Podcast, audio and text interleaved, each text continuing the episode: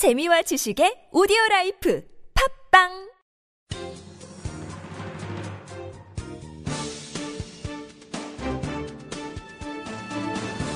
일간사설 3월 21일 토요일 서울경제사설. 부정 부패 척결 경제 살리기 위한 것이라지만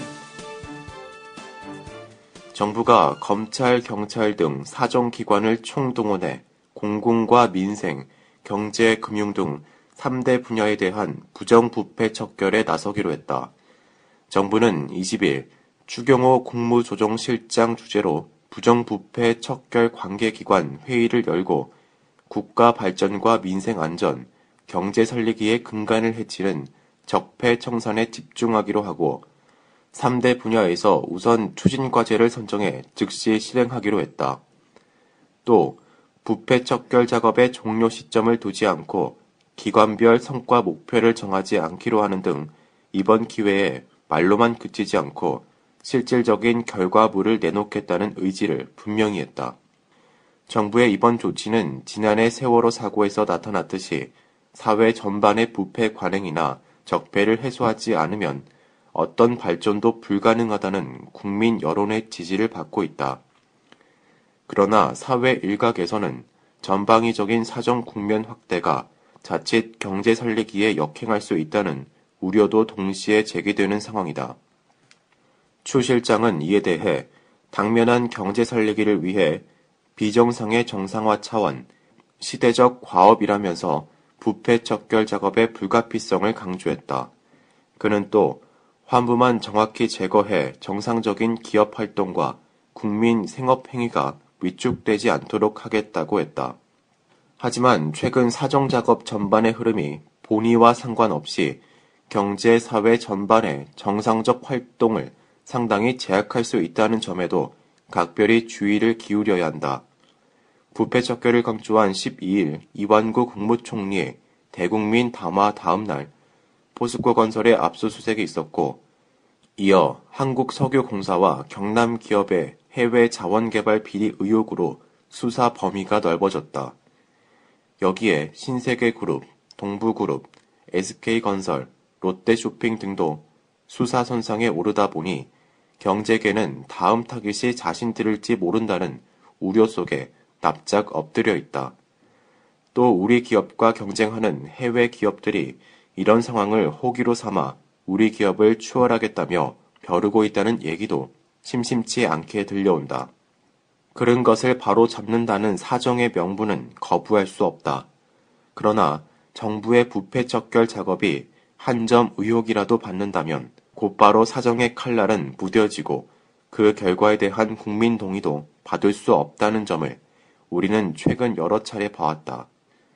정부는 이런 점을 명심해 정치적 오해의 소지가 없으면서 국익의 관점도 놓치지 않는 부패 척결 작업에 나서기 바란다. 그것이야말로 경제 살리기의 근간을 해치지 않고 국가 백년 대계의 골조를 다시 세우는 일이 될 것이다. 기업 M&A의 경영 판단 존중한 대법원 판결, 차인 매수 LBO 방식으로 기업을 인수합병했더라도 피인수 기업의 지분 100%를 사들이면 위법하지 않다는 대법원 판결이 나왔다. 이번 판결은 그동안 법원이 피인수 기업에 손해를 입히지 않는 LBO에 한해 합법으로 인정해온 데 이어 앞으로 LBO의 합법 위법 여부를 가름하는 또 하나의 기준이 될 것으로 기대된다. 대법원은 19일 LBO 방식으로 온세텔레콤을 인수해 배임 혐의로 기소된 서충길 전 유비스타 대표에 대해 무죄를 선고한 원심을 확정했다. 당초 1심은 서전 대표의 배임죄를 인정했으나 2심에 이어 이번 3심은 유비스타가 온세통신의 구주를 모두 소각하고 새로운 주식을 100% 취득해 온세통신의 1인 주주가 됨으로써 유비스타와 온세통신의 경제적 이해관계가 일치한다는 점을 들어 배임 혐의에 대해 무죄를 선고했다.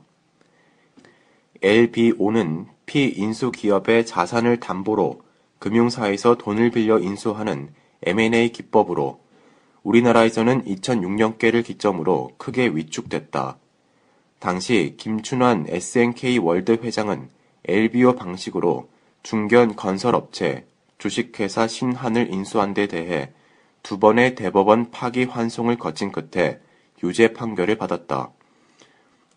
대법원은 김 회장이 신한의 자산을 담보로 제공하고 금융사에서 자금을 대출받아 신한을 인수한 데 대해 피인수 기업이 담보로 제공된 자산을 잃을 위험이 생겼다며 배임죄를 인정했다. 검찰이 피인수 기업의 손해 위험을 일으키는 LBO를 위법하다고 판단해 비슷한 방식의 M&A를 잇따라 기소한 탓에 외국에서는 활발한 LBO 방식의 M&A가 오히려 국내에서는 된소리를 맞았던 것도 사실이다. 이번 판결은 피인수기업이 입을 손해 위험을 인수주체가 지는 것으로 판단한 것으로 그만큼 자율적 경영 판단을 존중했다는 데 의미가 있다.